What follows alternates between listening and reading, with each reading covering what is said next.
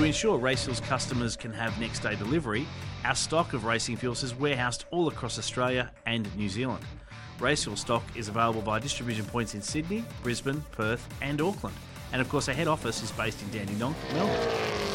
RaceFuels distribute and deliver the drums to your workshop, tune house or racetrack. So even if you're in lockdown, we can get your fuel to you. Find out more at racefuels.com.au. Two of the very best operators parked up in the garage. Wow. This has been coming for a long time. These two do not like each other. There are two parts to the story as always. Red flag, this is a suspended race. Hey, it's the Parked Up Podcast. We're powered by RaceFuels. My name is Grant Rowley. I'm joined by Tony D'Alberto for episode number, can you believe it, 73 of this great little podcast. Tony D, how the hell are you? Mate, I'm brilliant. I'm good. I've got a mouthful of cashews. They taste amazing. Chocolate coated? But yeah, very... No, definitely not. Definitely not. You know I'd get my bum kicked for that sort of thing. Actually, I'm not even meant to be eating cashews, but I love them. They're amazing. So very good. Great. I'm excited to be here. We've got a really good show. And I say that every week, I know. But every single week, Grant, you come up with these amazing guests, and we've got so much to talk about, even though we're still parked up and we're not racing and everyone knows the story, but there was a little bit of racing and there's some big news. Massive news. So when you say there was racing, there was a Formula One race that had two laps behind a safety car. We'll talk about that a little later. I said a little bit of racing. Yeah. And yes, some big news, big news in the supercars world. And usually we put this pod out at 4 a.m. on a Tuesday morning. We record on a Monday and we put it out at 4 a.m. But this time we're just going to delay it by a fraction to make sure that we get the big news in from Supercars Land. And to help us tell that big news story, it's going to be Andrew van Leeuwen all the way over there in the far, far west, who don't even like to call themselves part of Australia anymore. They've basically just put up a big fat wall and told everyone to stay out. But we're going to grab him, we're going to go through the wall, and we're going to talk to him about the big news that's happened this morning in Supercars Land. We'll also talk to him about that. What is it? Well, we'll just wait for the news. Just wait for it. We'll also talk about that farcical Formula One race. Two laps. Come on. Behind a safety car. There's a lot of tired people today that waited up hours for this epic Grand Prix. Waited forever. Nothing happened. Anyway. Look. Let's be real here. We're recording on Monday. The news isn't out yet. We are predicting the news. We are forging ahead with the rumor that Brock Feeney will fill the seat of Jamie Whincup, and we're going to run the pod as if this has happened and take a big punt. So if it doesn't. If it doesn't, that means we've release patched, comes tomorrow. And it's confirmed that Tony D'Alberto is replacing Jamie Whincup. Then we have to re-record. We have to re-record.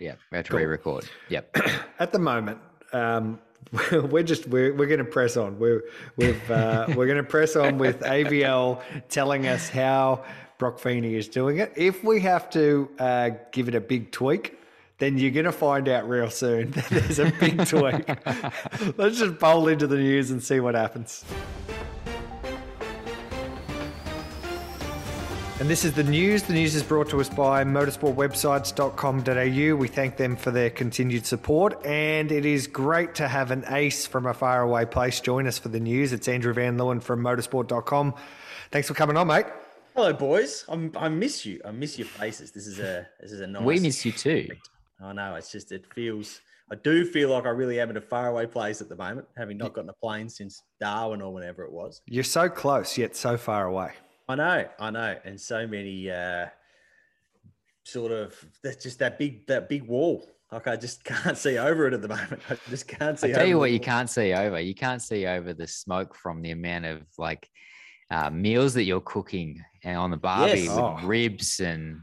it just looks so delicious every weekend. I made chicken last night. I love a roast chicken. I love doing a chicken on the Weber. It's one of my absolute favorites. It's easy and it's delicious and it's an absolute winner. So that is definitely that's something to sort of you know, I've just got all these weekends at home these days. And I'm like, I've got to do something with my time. Are you still married or what? I am. And my wife's vegetarian, so she doesn't always appreciate the hours that I spend slaving over the web. I think I'm doing, you know, something really nice for the family. And then she's like, well, that's great. Good on you. Is there anything that you can put in the Weber that is like a veggie sort of thing? Can you stick eggplant in there or something? I did some pumpkin with a bit of cinnamon on it last night, and some carrots and potato. You can cook all sorts of stuff in there. You can't beat it. I know, but it's something sort of primal about it, I guess. But I've seen your fire pit work as well, TD. So you're no, that's good. But I haven't got the cooking skills, mate. So between you and Chad Nalon, you boys are taking lockdown to a new level. It makes me drool every time. It has been suggested that maybe we should start like a supercars related cooking show together, Chad and I, which I think would be a good idea. That'd be great. Yeah. Sure. Yeah. As long as Tony and I can be there to eat the fruits of all of that.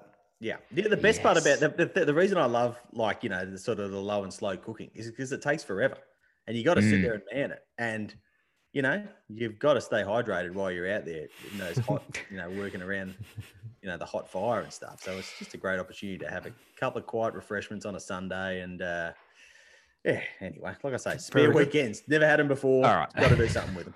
Well, thanks for joining us for the news at AVL, and we'll talk to you later. Yeah. We've covered off the important stuff. Perfect. Nothing else big is happening at the moment, so we might just talk about that. Look, and there is some big stuff happening. Brock Feeney this morning, Tuesday morning, announced as the new driver for Triple Eight Race Engineering, replacing Jamie Whincup in the number 88 Red Bull Ampol entry. An amazing opportunity for such a young fella. Yeah, absolutely. I mean, it's we've sort of known about it for a long time, so it's hard to sort of feel it's not a shock. We sort of knew that's the way they were going to go. There's been consistent references to wanting to get young talent into the car. Roland Dane's made some comments about, you know, some other drivers not really fitting the profile they wanted because they want the next, you know, someone that's roughly the same age and level of experience as Shane Van Gisbergen isn't what they wanted. So they've got their man, you know, he's unproven, and it sort of feels, you know, in the main game, and it feels weird in a way to go, man, he's going to have like the best seat in the category. But this is true to form for Triple Eight. This is only what the second driver they've signed since 2006. They took a punt on Jamie Whincup when he was not in an entirely dissimilar situation. He certainly wasn't hugely rated. It seemed like a very sort of, you know, it was a different decision to make to go down that path back then, you know, to choose him as Craig Lowndes' teammate, and he went and won his first race, and, you know, the rest is history. So, Roland Dane's seen a lot of him. Jamie Whincup's seen a lot of him. He spends a lot of time at Norwell driving cars. You know, he's driving for the team in Triple Eight. They obviously see the potential there for him to get out there and win races and win titles for them. That's why they've signed him, you know. Big lot of pressure comes with that role. It's certainly a tough role for him to walk into, but it feels like he's kind of been groomed for it for years now. You know, he's just been considered the next big thing since he was 16 years old, and here he is about to get his shot on the big stage as what the 19-year-old when he rolls out there next year. So remarkable opportunity. Be fascinating to see how he goes. What do you reckon, TD? Like, from a driver's point of view, can he walk in and be competitive straight away? I think that would be a stretch. I think if he did, it'd be quite incredible. There's a pretty big jump from development series to the main series. I know, I've been there, I've done that, and you know, he's not like he's got 5 years of DVS under his belt, or Super 2, I should say, under his belt anyway. So you know, you spoke about Jamie Whincup, and they did a similar thing with him, but Jamie already had a couple of years in the main game with Tasman, and Gary Rogers as well dumped him after, I think, half a year or whatever. So he was sort of a little bit seasoned, but Brock, you know, is definitely fresh, and not to say that he's not talented and, you know, the right guy for the future, but it is a bit of a punt. And, you know, at the end of the day, Triple Eight, Roland Dane, all those guys that are making decisions, they're seeing what he can do in their equipment right now. So they're the ones that can make the decision better than anybody else. So like you said, huge opportunity for him. You know, all eyes are on him. I you know, a bit of pressure on the young kid to take over from Jamie Whincup, of all drivers. So it'll be interesting to see how he rolls out, and we'll just have to play it by ear, I guess, and see, you know, if he can live up to all the expectation that is around him, and potentially the Brock name. That's what I reckon. I reckon these part of the decisions because he's got Brock in his name. I'm sure that was number one on the list of, you know, when Roland Dane and Jamie Whincup were talking about this. But, you know, you talk about the pressure. It's not just replacing Jamie Whincup. It's going up against Shane Van Gisbergen as well, you know, and I'm sure they're going to work very collaboratively together. But you still, you know, the old saying is the first bloke you have to be is your teammate, and he has to go up against the most informed guy in the category at the moment, one of the best drivers, one of the most versatile drivers on the face of the planet in any category, who, you know, when he's motivated, and this year he is very motivated, is so hard to beat. So that's a fairly sort of, that's a daunting task ahead of him as well. But I guess the luxury that a team like Triple Eight has is that, like, if it doesn't work, it doesn't really matter, you know, like, if it doesn't work, are they going to struggle to find someone to go into that seat in 2023? I don't think so. You know, nearly every driver that's not driving for Triple Eight would love to be in there. So I guess I think it'll work. It'll just how long. I do too. But what I mean is that it's an easy gamble to take when you when you know that you can pretty much go back to the drawing board and take your pick of 25 other blokes if you want to, because everyone's going to go, yeah, absolutely, I'll come and drive for you guys. So they've kind of got that, and it's not like they're not starting fresh with two drivers. You know, I'm pretty sure Shane Van Gisbergen is still going to be in race winning positions next year, and is going to be, you know, fighting it out for the title. So yeah, look, it'll be, I guess what'll be interesting now is how the Gen 3 rollout actually plays out, because there's obviously a huge opportunity for Brock to do some, to be involved in the prototype testing there, and to get some early runs on the board, which we saw, you know, Scott McLaughlin do before he moved into the main game with Car of the Future. So that's a big opportunity for Brock there, but it depends on when. Ideally, I think these prototypes would have been running around, and Brock would already have a couple of months of testing under his belt in the Gen 3 cars and be ready to hit the ground running next year. But obviously, you know, there's been all the delays, the well-publicized delays on that. But look, it's interesting. And I guess the good thing is, you know, it's nice to see fresh blood coming into the category. You know, we've heard so much about Brock, but this is a new name. This is a new face. And this is someone coming into a race winning seat. So, you know, we could, you know, it presents that opportunity for us to see new winners, and that's great. That's what we want to see. New faces doing well. That keeps things interesting, and it keeps people tuning in. So, you know, from that perspective, a really positive move. So Jamie Whincup finished 10th in his first full season with Triple Eight. It was also the year he won Bathurst with Craig Lowndes. He also won a solo race as well at the Clipsal 500. And, you know, while the end result in that championship wasn't great, probably the worst that Jamie's done throughout his entire career, it was, yeah, that's kind of where he ended up in his first season. Is that kind of where is a top 10 championship finish acceptable for Brock Feeney, you know, in the modern world of supercars?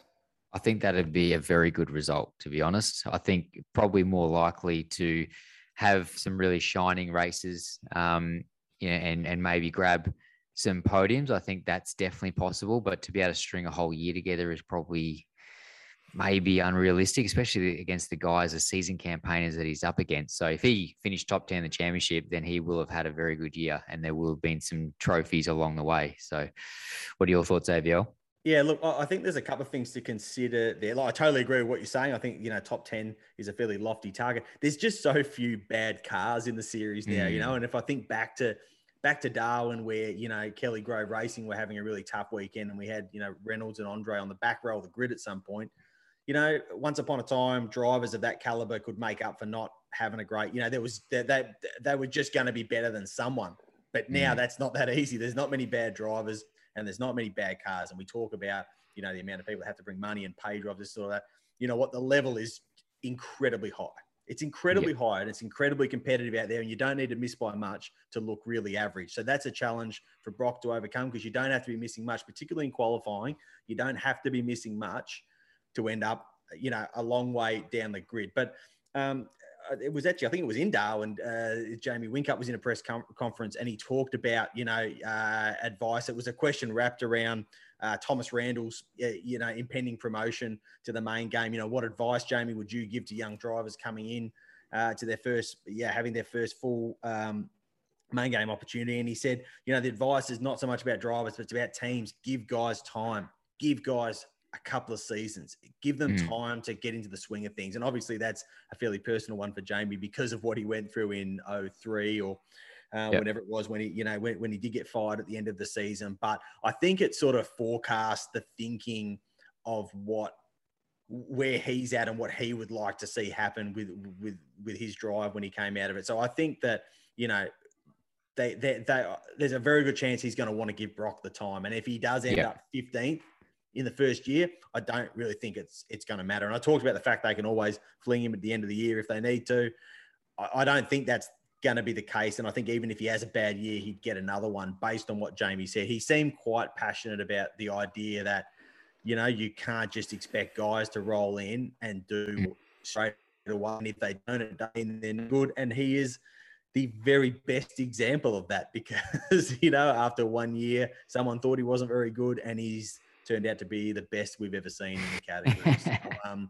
So do you reckon if you were that person that made that decision, Gary Rogers, you might just question some of your decisions? Gary's famous for being the absolute best talent spotter out there. Yeah. He's also the guy that chucked Jamie Whincup on the scrap heaps. It's kind Crazy. Of it is an odd one, but yeah. Look, so I think top 10 the championship achievable, sure, but also equally he might not make it. But hopefully it doesn't matter and he gets a good couple of years at it. We get to see how good he really is. And we'll... I think one of the benefits will be, with SVG and Jamie and Craig around him, he's got some guys that have achieved so much and they're probably willing to help the next generation or the next young driver like Brock to actually try and progress a little bit quicker. Like if, let's say somebody came in that was really going to challenge SVG, had won a championship before, then suddenly there might be this funny dynamic in the team. But Shane's very comfortable with his own skin. He's very, very clever on the racetrack and he knows exactly what he's doing. So it might just be a little bit more open to give Brock a bit of a leg up. And, everyone would like to have Jamie Whincup in their corner as well. So this is the biggest driver signing... The biggest kingpin in the driver signing market in the silly season for 2022 AVL. How does the rest of the silly season play out now? Is it just a lot of little re-signings here and there? Andre Heimgartner at Kelly Grove needs to get that deal done. I'm sure there's a couple of BJR guys who probably don't have anything official done yet. What does the rest of the silly season look like? Yeah, this is obviously the major domino, but again, it's sort of fallen exactly where we expected it to fall. So I don't know that it drastically alters the scenario elsewhere. So, so Todd Hazelwood, he's yet to be formally re-signed, but he certainly found a bit of form in Townsville, which I think will be fairly helpful in that process. So I think it's fair to assume he can just sort of carry on where he is there. Yep, as you mentioned, Andre Heimgartner at KGR, not yet locked in. Again, a fairly logical, you could sort of say, you could see him staying there, particularly that a lot of investment to come into that team. I think it would potentially be a pretty exciting place to be for the next few years. Tickford's kind of the big one. What are we going to see happen with Jack Le Brocq? He's struggled this year. He's out of form. Nobody's making any secrets about that. I think he needs to have a big end to the season if he's to retain that seat. Plus, he's obviously got there's commercial considerations there as well. So, he's tied up with truck assist. He needs to ensure that, I think, if he wants to keep that seat, that deal keeps going. I think you could definitely cast a bit of a question mark over exactly how Tickford lines up next year beyond Cam Waters and Tommy Randall.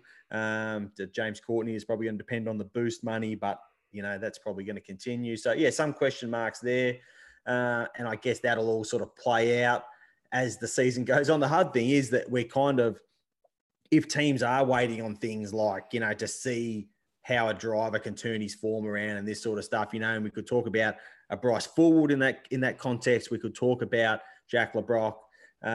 You know, we could talk about, you know, but particularly for Townsville, you know, Todd Hazelwood to some extent as well. It's so difficult because we're just not racing.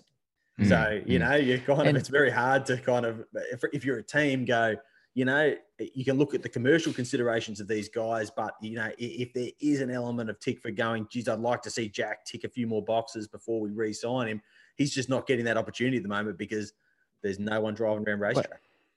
Hey, Bill, I want to question that because we are going sim racing, mate. Oh, so surely they're making decisions based off that. Yeah, I think so. I think that's what it all boils down to for sure. No, jokes aside though, what if this championship doesn't run entirely this year and we see them try to run some rounds into next year? How does that go with re-signing drivers, re-signing sponsors, the whole caper? Well, it won't happen. And they tried to do it last year, remember, you know, that there was going to be a split season and they actually announced it. Yeah, this is our calendar. We're going to bleed into 2021. And then teams started going, hang on a second. Nah, doesn't quite work like that because we've got this deal that ends on December 31st and this deal that ends on December 31st and this deal that ends on December 31st. And yeah, as much as we're all being as flexible as we can, we can't just start, you know, doing stuff in the new year. So I think it doesn't make sense, but we're in a bit of trouble at the moment though. And I would have thought, you know, if some rounds get cancelled and we don't get to do all the rounds for the championship, a supercar is going to be forced to have to try and catch up next year. I think that would be an absolute last case scenario, but yeah, nothing is impossible at the moment. Absolutely nothing. Yeah. You just can't say, oh, that'll never happen, but I think it's fairly unlikely. I think it will be interesting to see where the season does go from here because we did a round table with Sean Seamer last week and he talked about the fact that... Oh, Grant, another one that we didn't get invited to. Yeah. Sorry, boys. That's why you need to get me on here to bring all the hot goss from these meetings.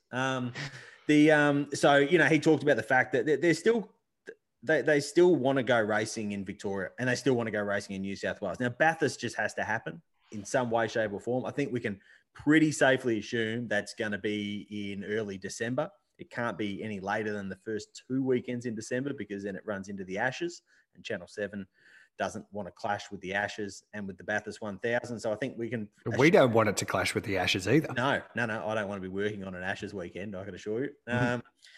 So we can pretty safely assume that's going to end up being the final round. Not necessarily the final round, but that's going to... The Bathurst 1000 will move to December. It's what they do to get the other four rounds away that's kind of fascinating. Now, you know, Sean is saying he feels there's more certainty in the states that are currently dealing with COVID outbreaks because they've kind of got nothing to lose. So once they hit their vaccination rates, they're just going to open up because, you know, in New South Wales and Victoria, there's probably going to be no other choice and there's going to be nothing to lose.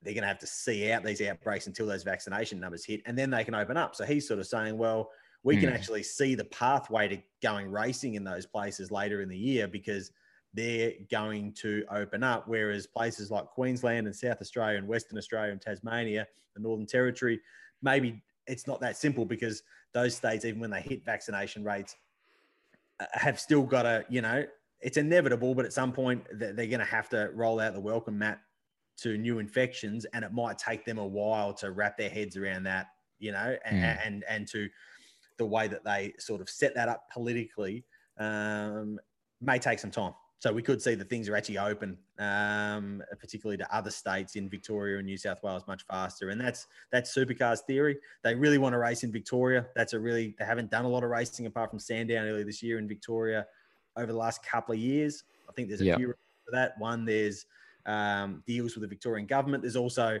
you know, 6 teams based in Melbourne and those teams have really copped the raw end of the pineapple through most of the, you know, having to deal with lockdowns and border restrictions and that sort of stuff. So I think there's a bit of giving back to those teams and trying to do as much racing on their doorstep as possible. So to me, the smartest, well, that's not the smartest. To me, I would say the obvious thing to do would be get the Melbourne teams out, get Brad Jo's Racing out of New South Wales, do a double header at the Bend, do a double header at Queensland Raceway. You've bowled over your 4 rounds and then start thinking about how you do the Bathurst 1000. Yeah, the championship might be over. It doesn't matter. You're going to Bathurst. You've still got something to sort of to sort of sell. It doesn't matter if there's a bit of a gap until that. You sort of build everything up, this big finale at Bathurst. But, you know, the category for better or for worse is committed to trying to race in Victoria and New South Wales and basically finish the calendar almost as it's meant to be, but without the Gold Coast.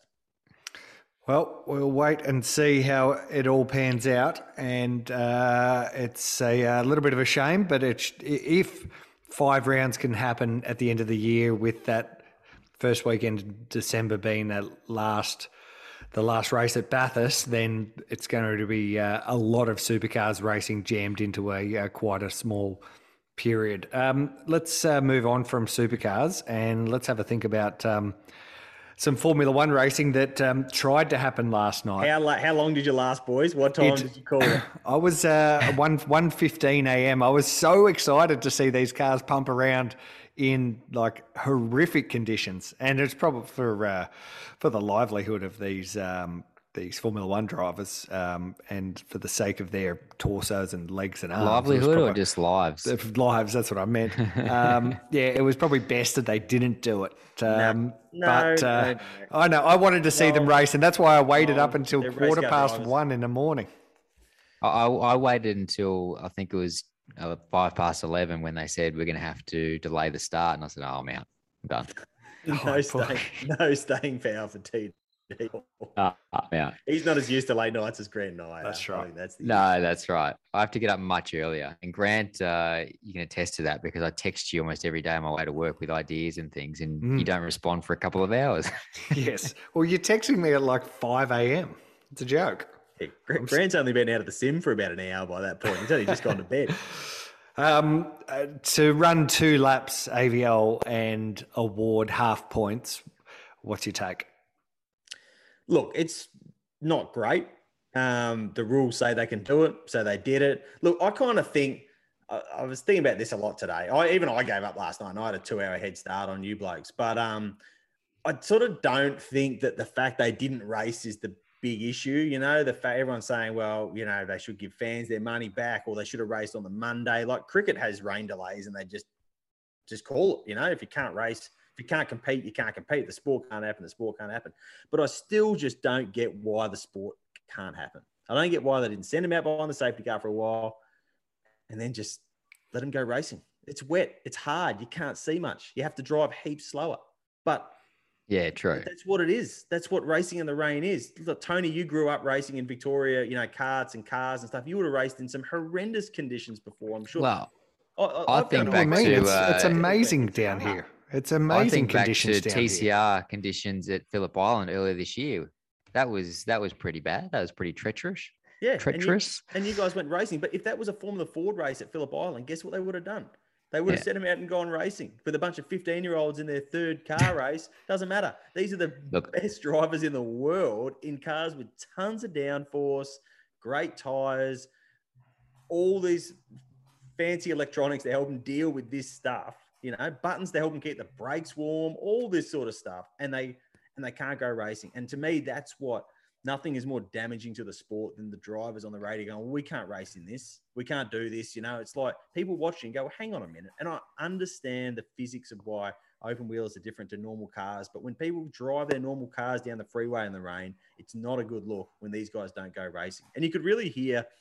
You could hear Martin Brundle a few times. You could tell he just wanted to tee off about it, and he couldn't. And he made a couple of little comments about going, well, I have to be careful here because, you know, I get accused of being too blasé about safety and that sort of stuff. But you could tell he just wanted to go, mate, we used to drive these things with fully manual gearboxes, 3 pedals, crappy tyres, nowhere near as much downforce. And we used 1,000 horsepower from turbo motors. And we used to just go out there and race these things in the rain. Yeah. That's what you do. So no halos or amazing side intrusion. Yeah, I really just don't. I don't fully understand. I'm not saying I want to see crashes or I want to see people hurt. Obviously, I don't want to see any of that stuff. But just drive to the conditions and go racing. It wasn't raining, like it was consistently raining. But I've seen AVL. Would you like to be in the position that Michael Mass is in, making those calls? I mean, nah. If he had said, okay, let's go racing. Yeah. And there was a massive shunt. Someone bloody got hurt. Gotcha. Then he'd be like, I understand entirely. But I think not us, but there's been this culture of not racing in the rain cultivated at Formula One level, you know, and it's become like NASCAR. Oh, it's raining. Well, we can't go out. Oh, we have to start behind the safety car and all this sort of stuff, you know. And to be honest, they actually went and tried to do it in Budapest and they all had a massive shunt. Like these blokes literally have forgotten how to drive in the rain, you know, like just schoolboy errors of braking way too late in the conditions by two drivers, you know, by two experienced drivers. So, you know, maybe there is a point that these guys are, but it just feels like there's this culture of not racing in the rain. Like why do they even take wets to the track? Like, I get what you're saying, and I don't want to be in Massey's position, but I don't think the sport should be in the position where they are just so risk averse that they will not go out in the rain. It's hard driving race cars. Even I've done it. I've driven Formula Fords in the wet. I hated it. I was terrible at it. It's terrifying. But these guys are the best in the world. They should do it. You know, we've had cancellations in Super. What was it? Gold Coast a few years ago. That was torrential. You know, that at some point you have to go, right, you just can't drive in those conditions. Well, I think that if you look at that Gold Coast race, the weather was terrible, but it was also, we had no light. And there was no lighting set up. That was another issue, but that was, and the rain there, that was tropical. Never seen that before. We've seen that at Malaysian Grand Prix where you have tropical downforce. Yeah. There was a Japanese race that got postponed for the same reason. I get that, but I've been to Spa a few times and it has rained like that every single time I was there. So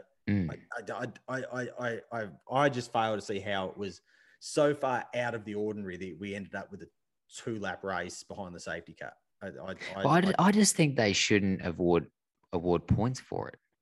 Yeah. You know, we didn't race, you know, like why? I mean, Sergio Perez crashed on the outlap, which was like, as a racing driver, the most embarrassing thing you probably do ever. I mean, it was very slippery.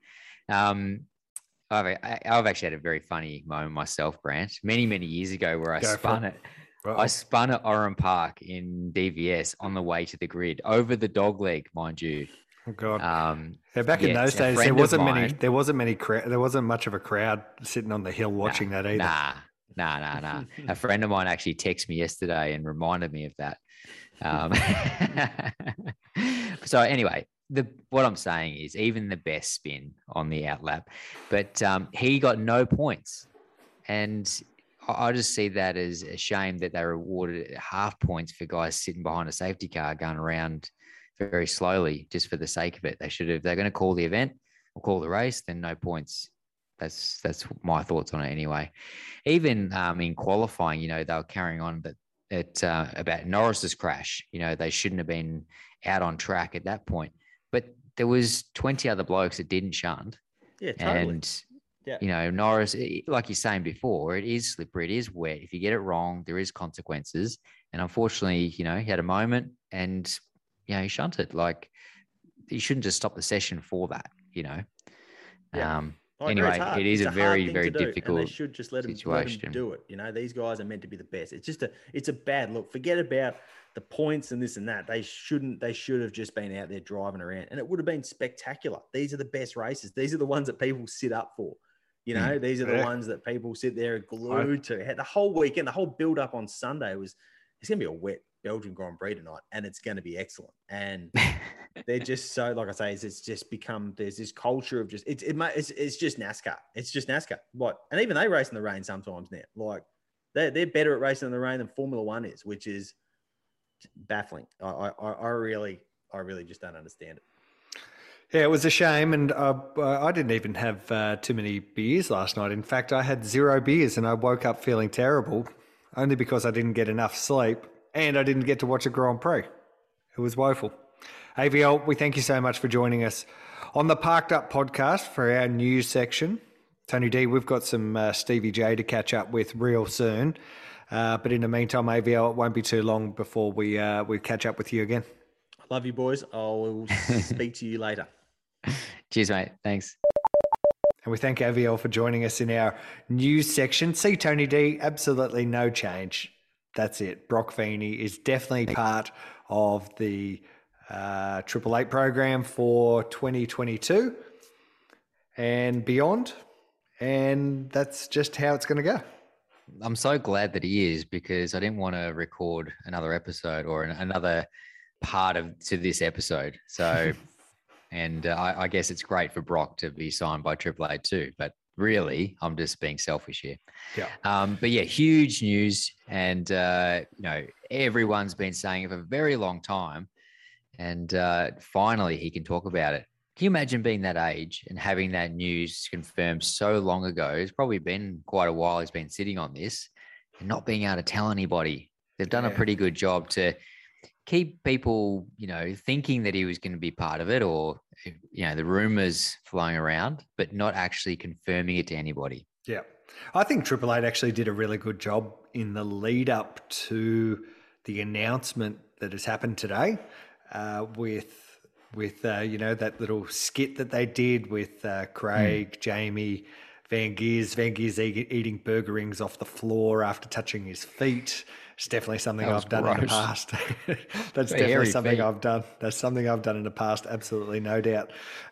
They also had that little that little funny little bit where Jamie said, "All right, we're pleased to announce that our new driver is," and Roland cuts in and says, "Cheaper. He's cheaper." Which is an absolute giveaway that it's got to be someone like Brock Feeney, because why? Oh, because it, yeah, there's. Well, you think he's going to get paid less than Jamie Whincup? For sure, 100%. Jamie Whincup can charge the amount that a seven-time championship winner can charge. If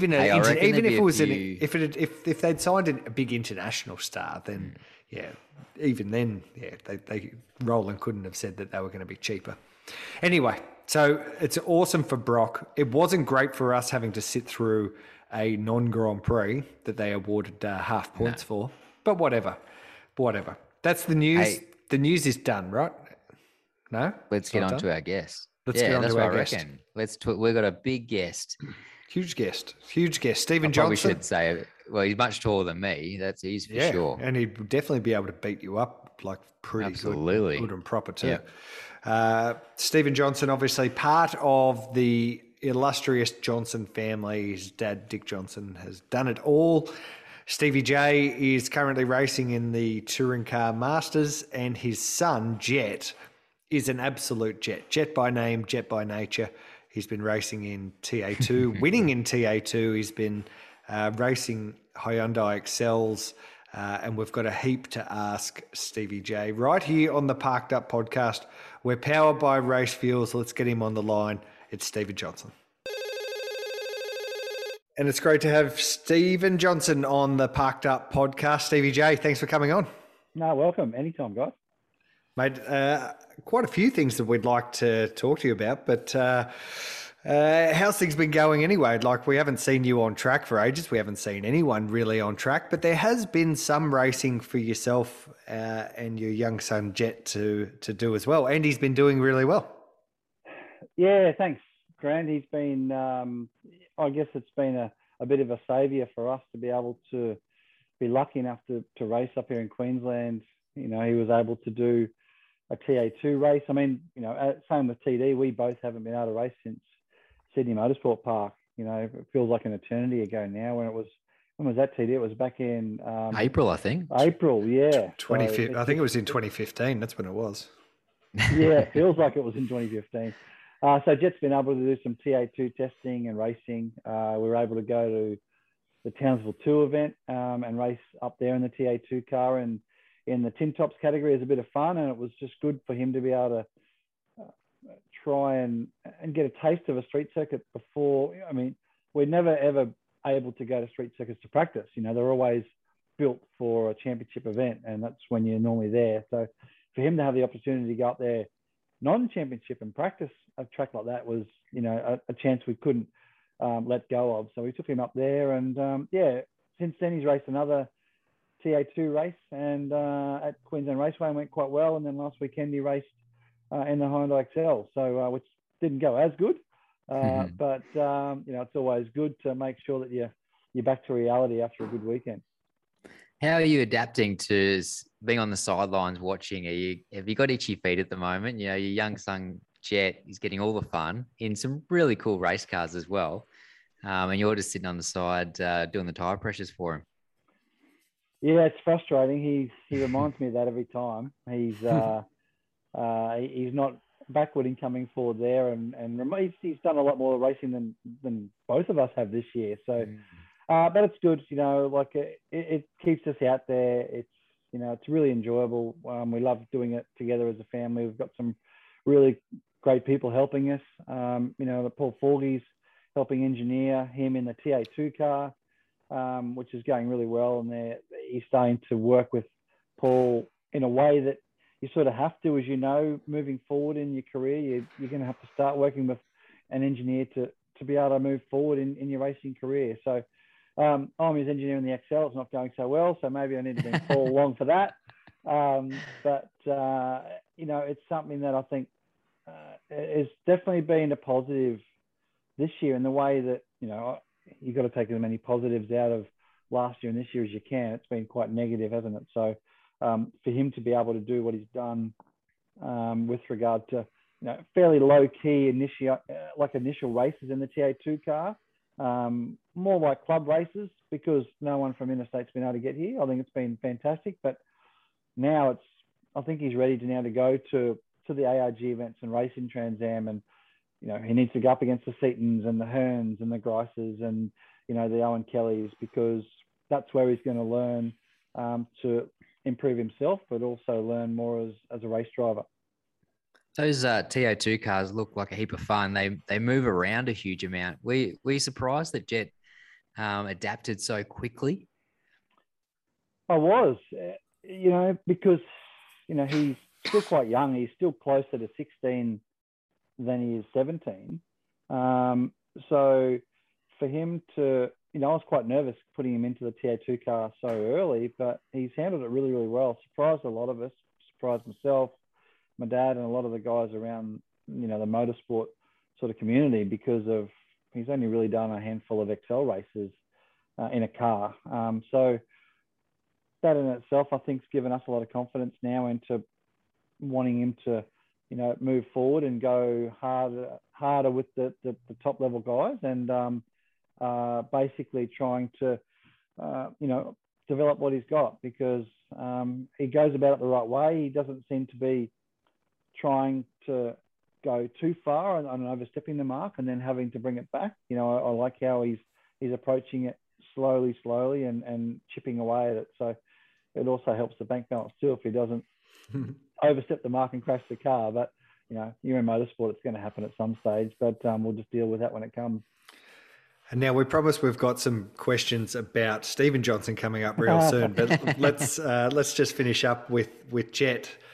There's if the world goes okay and we get to race at Mount Panorama for the Super Cheap Auto Bathurst International, Trans Am's will be there. Do you think he'll be ready for his debut at Mount Panorama for that event later this year? I think, yeah, he will be. I think that, you know, we're definitely planning on trying to do that event. You know, let's keep our fingers crossed that it's going to happen, because, you know, in the lead up to that event, and this is another thing that we hope that's going to happen, but we don't know, is obviously Challenge Bathurst, which would be a great opportunity for us to take him there to do some laps before that event. So that's the plan.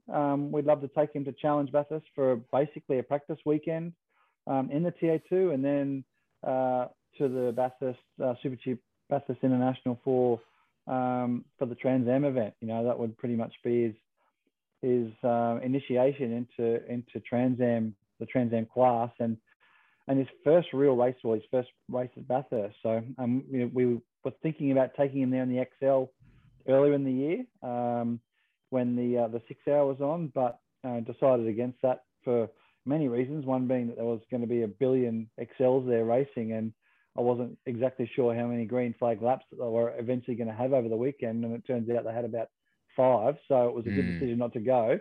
But, you know, I just think that you go in there in a Trans Am car is the perfect thing. He's learning in the right car. It's a rear-wheel drive car.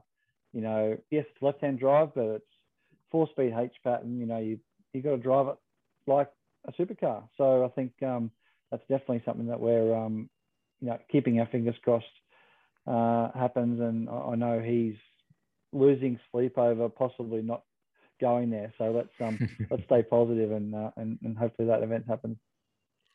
Now, Stevie J, last time we caught up on the Parked Up podcast, we were deep in lockdown all throughout the country. Now, in Victoria and Sydney, there's obviously lots of cases, but you guys have sort of stayed out of most of the harm. But how has lockdown been treating you? I mean, I know you do a lot of driver coaching, and that's the source of income for you. And a lot of that stuff has really quietened down. So, how are you keeping yourself busy in between time?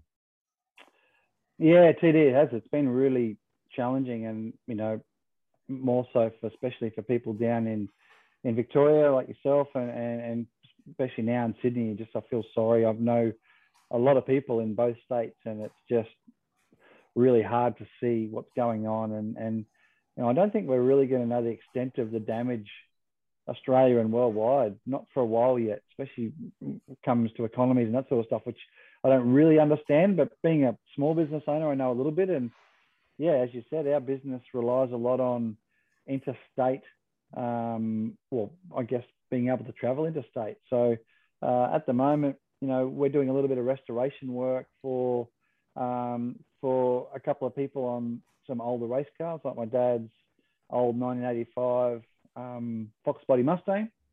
We're storing that back so that they can race that in the sort of historic Group A touring cars when they're able to be raced again.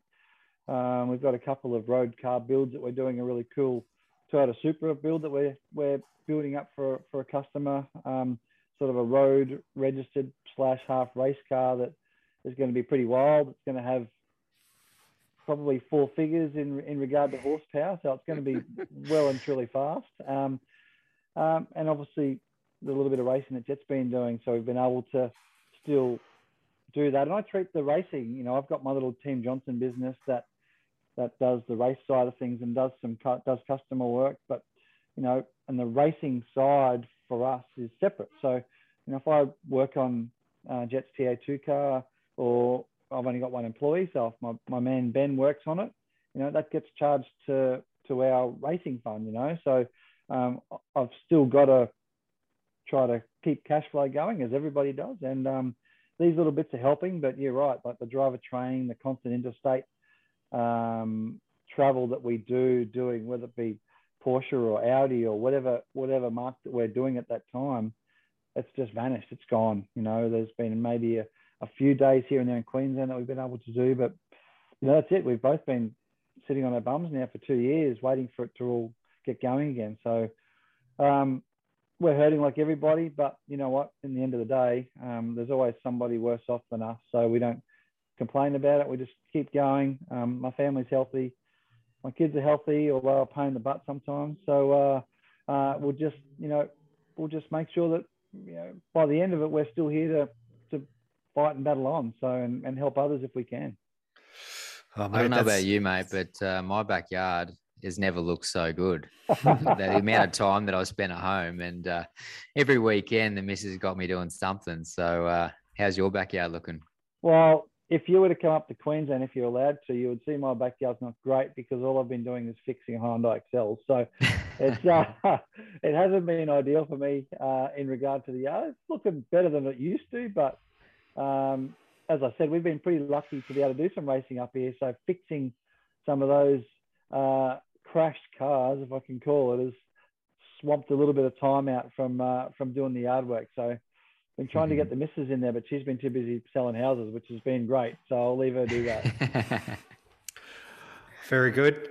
Now, True Blue, I saw some social media recently that, and I think it might have been from Jet, who was filming himself while the car was on the back of a trailer. Did it go to a racetrack? Did you get some testing in?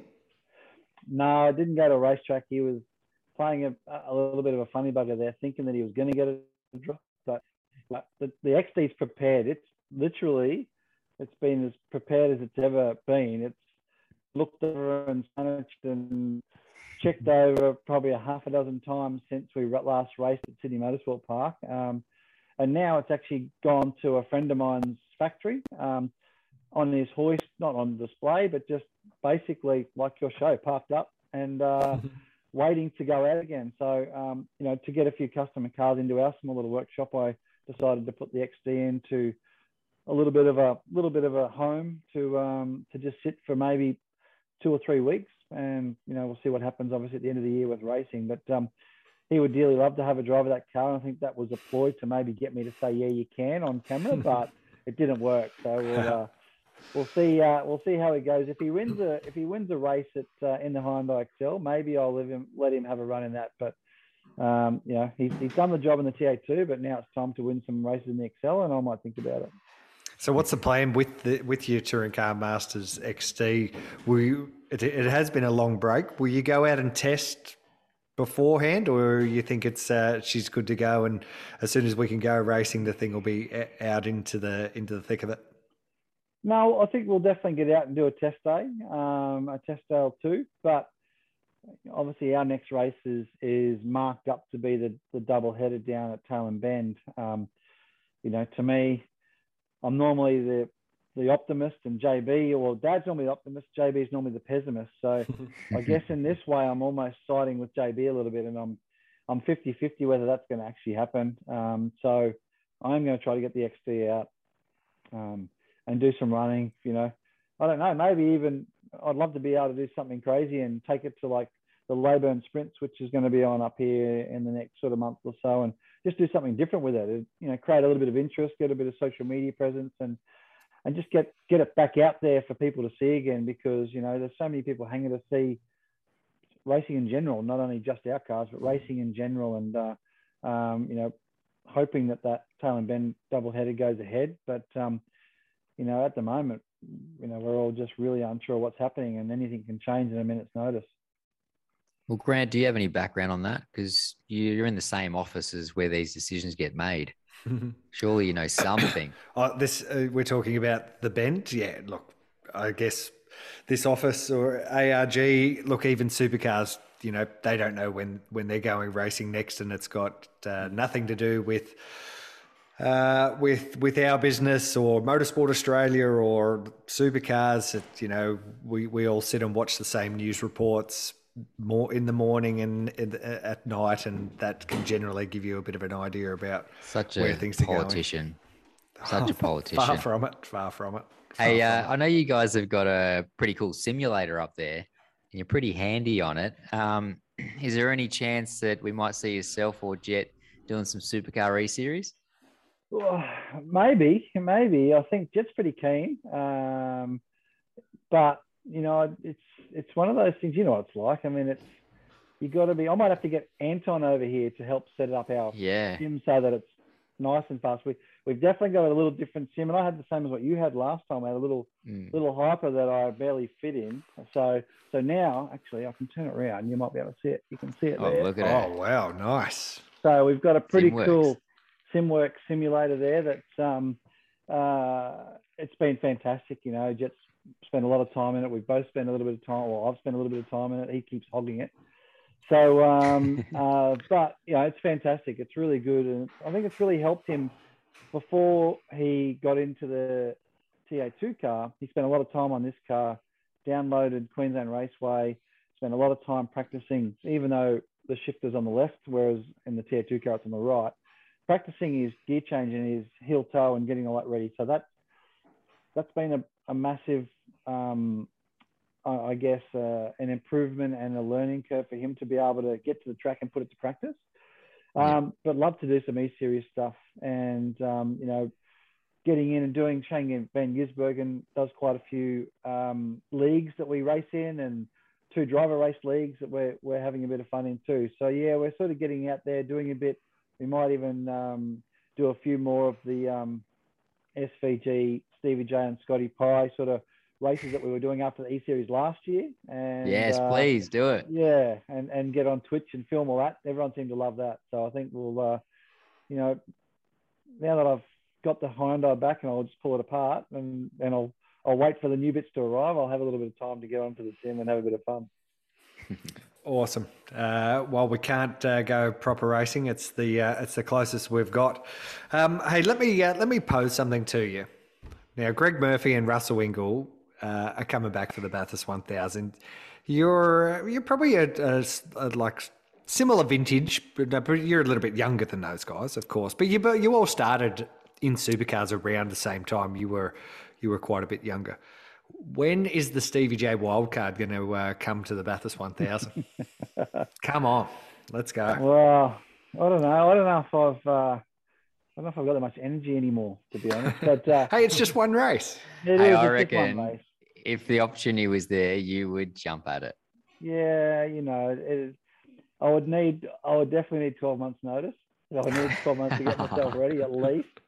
But you know, it would be quite fun, and it would be quite a challenge to get back in. You know, the cars now, and you know, you can attest to that, TD, that you know that they are quite different. But that the intensity is just so much higher. It just seems to ramp up every year. And even though I, you know, jumped in a supercar wasn't that long ago. I think it was 2019, 2020. Yeah. I can't remember, early 2020, when I did a bit of a test for supercars, the fly-by-wire throttle system. Yeah, it was pretty quick. You know, we were quick on the day. Brock Feeney had a drive of it the same day. You know, and we know that he's sort of possibly tainted to be the replacement for Jamie. So it's you know, it was quite, and I was faster than him, by the way. I just mentioned that. There you go, perfect. Did you remind Roland of this before he signed up, Rock? Oh, I should actually let him know. I didn't actually think about that, but he tends to seem to talk to Jet a lot when they're both racing the XL. So I don't know whether Roland's got a long-term ploy there or not, but I just told Jet just to be very wary of who he's speaking to and what they're saying. So. Nice. Very good. Well, so do you think something like Gen 3 could potentially help the cause there? Like you were talking about how the intensity is really high. And look, anytime you go to the 1000, you've done enough of those to know that, you know, that's the race. It's the pressure race. It's the one that everyone wants to win, and our most popular and famous race. So the pressure is always going to be there for that event. But do you think Gen 3 might be, just make an easier pathway for things like that? Because I'm just thinking another Johnson & Johnson entry in the 1000 would be it would be pretty cool for the history books. Of course, we've seen yourself and your dad do it back in 99, which was really cool. We saw the Richards do it, just a couple of years earlier than that, but we haven't seen it since. You guys are the best opportunity to do this. Yeah, you know, looking at the Gen 3 roll cage structure, I don't know if I'd actually fit through the window to get into the driving compartment, so...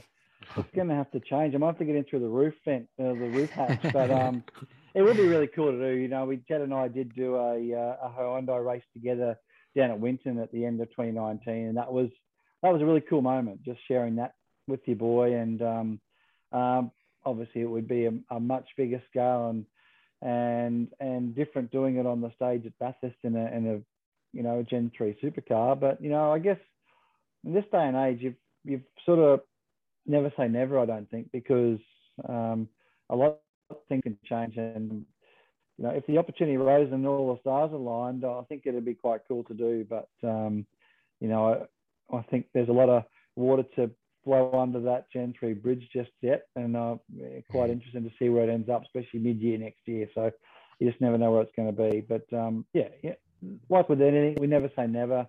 You know, the good thing that, from my point of view, is that I have been racing up until, you know, even, you know, April this year, but feels like an eternity that I haven't raced. But even though I've still been in the car, still been doing some competitive racing, unlike Murph, you know, I guess, and Richie Stanaway, who pretty much just stopped and haven't been doing it for quite a number of years.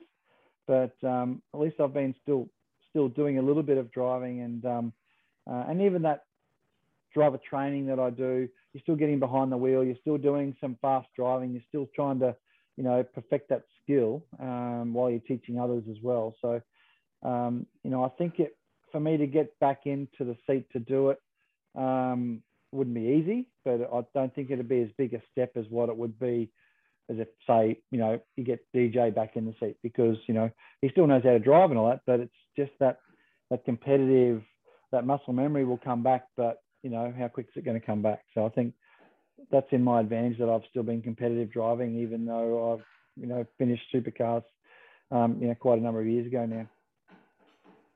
Oh man, we'd absolutely love to see it, but yeah, so just make it happen, please. Thank you. Okay. No worries. Too easy. Anyone come on board and help that happen. All right, Stevie J, thank you so much for your time on the Parked Up podcast. We can't wait to see you back, you and your son at a racetrack, and it's just going to be it's going to be good to see your faces again. Yeah, thanks, mate. And, you know, TD, you don't have anything to worry. He's way taller than you, so he's not going to fit in your car or your seat. And he doesn't fit in your seat in your race suit anymore either. So you're safe there, mate. Can I have it back now? Yeah, no problem. No problem. Actually, it might fit Lacey, my daughter. So maybe there is another Johnson coming through, because I think she's a very competitive young girl. I think she'd actually go pretty good behind the wheel, but you know, I can only afford to put one of them in a race car. So the other one has got to do something else. Nice, mate. Nice. Cool, mate. Thank you. Great. No worries. And thank you, Stephen Johnson, for joining us on the Parked Up podcast. Tony D, that almost might be the end of our show, except we should mention the winner of our little competition that I put up with about 2 hours before the Formula One race was supposed to start on our Facebook page. We are the podcast that gives back to the people. The podcast for the people is what we call ourselves. I don't think anyone else calls us that, but we call ourselves the podcast for the people. So we ran a little competition on Sunday night. All you had to do was go on our Facebook page and nominate first, second, and third finishers at the Belgium Grand Prix. Of course, the race only ran for 2 laps under safety car, so the podium was effectively the qualifying order. So it was Max Verstappen, George Russell in the Williams, amazing, and Lewis Hamilton, who finished in third. And the closest to the mark was a young lad called Chris Mills. I actually went to school with him back in the day. Big Parked Up fan, mate, 40 years young. Thank you very much. But anyway, he put Max and George P1 and P2. He had Danny Rick in third, but he was the only one to have the top 2. So that gets him the goodies. And Tony D, tell us what he wins. He wins an amazing Logitech prize, a giveaway that was sort of given to me, for me, but I didn't need it. So I thought I'd give it to you. It's an amazing Logitech hat, big flat peaker, bright blue flat peaker. Chris is going to look fantastic in this. And a Logitech True Force t-shirt. It's an extra small. No, small. I think it's a small. So hopefully... Yeah, no, he's pretty pint-sized. Okay, good. Yep, it'll work out a treat. All right, so Chris, what we want to do is we'll send you the gifts, but we want to get a photo of you wearing the Logitech gear, barracking for me on the Supercar E-Series. Perfect. Okay, done. Does that mean that you shouldn't be in the fence after the first 300 meters of racing? I told you not to mention that, Grant. I told you.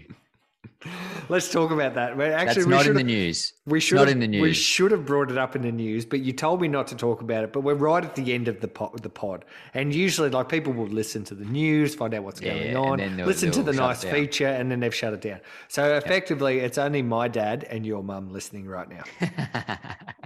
So let's quickly give us a summation of round 1 of the Cash Converters Supercars E-Series. You're racing a Ford Mustang supported by Logitech, and it went very poorly. It did, unfortunately. We had a few little dramas during the night just trying to get set up, and I won't say that you were there, but you were there. I did the Parked Up Instagram, and it was going off. Yeah, it was essential. And so I sat. I basically got on the computer about 4:30, I think it was, and the race wasn't until 8:30. Yep. So hours and hours of prep, and finally we got it all happening, got it done, qualified about mid-pack, and then the guys from Logitech that are spotting for me in the race, they're talking to me in my ear prior to the race, and they said, let's just take it easy. Stay out of the carnage. There's going to be heaps of carnage, mate. So just, you know, be smart. Even if you're a bit slower, it doesn't matter. Let's just finish the race and you'll pick up a ton of spots, like just staying out of trouble. And I'm like, yeah, I totally agree. That is what I'm going to do. Anyway, it's a rolling start. Green light goes. And the car in front of me basically didn't go. So I'm like, right, we're on. I'm coming down the inside. I'm going to get you. So I got a big run on the car in front. The car beside me decided he wanted just to move up a little bit on the road, a little bit to the right. And that made things very tight for me, Grant. So I basically got sandwiched in between my car on the inside and the car I was trying to go around on the top line there. And it fed me into the fence. And this was all within about maybe 150, 200 meters into the race. So I was out already. That was it. That was basically it. And then we just circulated 3 laps down and finished like 16th or something. I think you actually peeled back a lap as well. I thought, shit, you're in it. You're going to be in it. You're going to get all these laps back. But no, you did not. Nah, look, I think if we knew the rules a little bit better, they did do like a wave around under a safety car and you can pick up 1 lap, but we weren't getting called over the radio. So we didn't go, but I think technically we could have gone and maybe picked up another lap, but yeah, really the damage was done. I tell you what, there's so much carnage and most of the time it's somebody else has had a shunt and you just caught up in it. And we saw a little Days of Thunder moment during the race, which I put on my Instagram story that the Logitech boys actually put together for me. It's absolutely hilarious. Like yeah. I couldn't have actually got through it myself. Like it was pure fluke. Like it just opened up and through I went. Yeah. Lots of moments like that, huge amount of fun. And it was cool to be part of, or is cool to be part of the Supercar E Series. They do such a good job. Honestly, it's so good. The telecast is amazing. So yeah, another race this week, Wednesday night at Pocono. I've got to actually get off this call very soon because I've got to go and do some practice. Okay, very good. Well, tune in to the Parked Up Instagram page. I might be there. Maybe it might be me. Could be Steph. We could get Oscar to do it. But someone will be looking after the Parked Up Instagram. Join the conversation with Tony D. We'll run some funny stuff. We'll run some serious stuff. And, of course, that's all thanks to Logitech G. And it's amazing true force powers that did absolutely nothing to help Tony D on Wednesday. Absolutely nothing. All right, that's it. Come on. Let's go. Let's get out of here. That was episode 73, and we'll definitely speak to you all next week. See you, mate.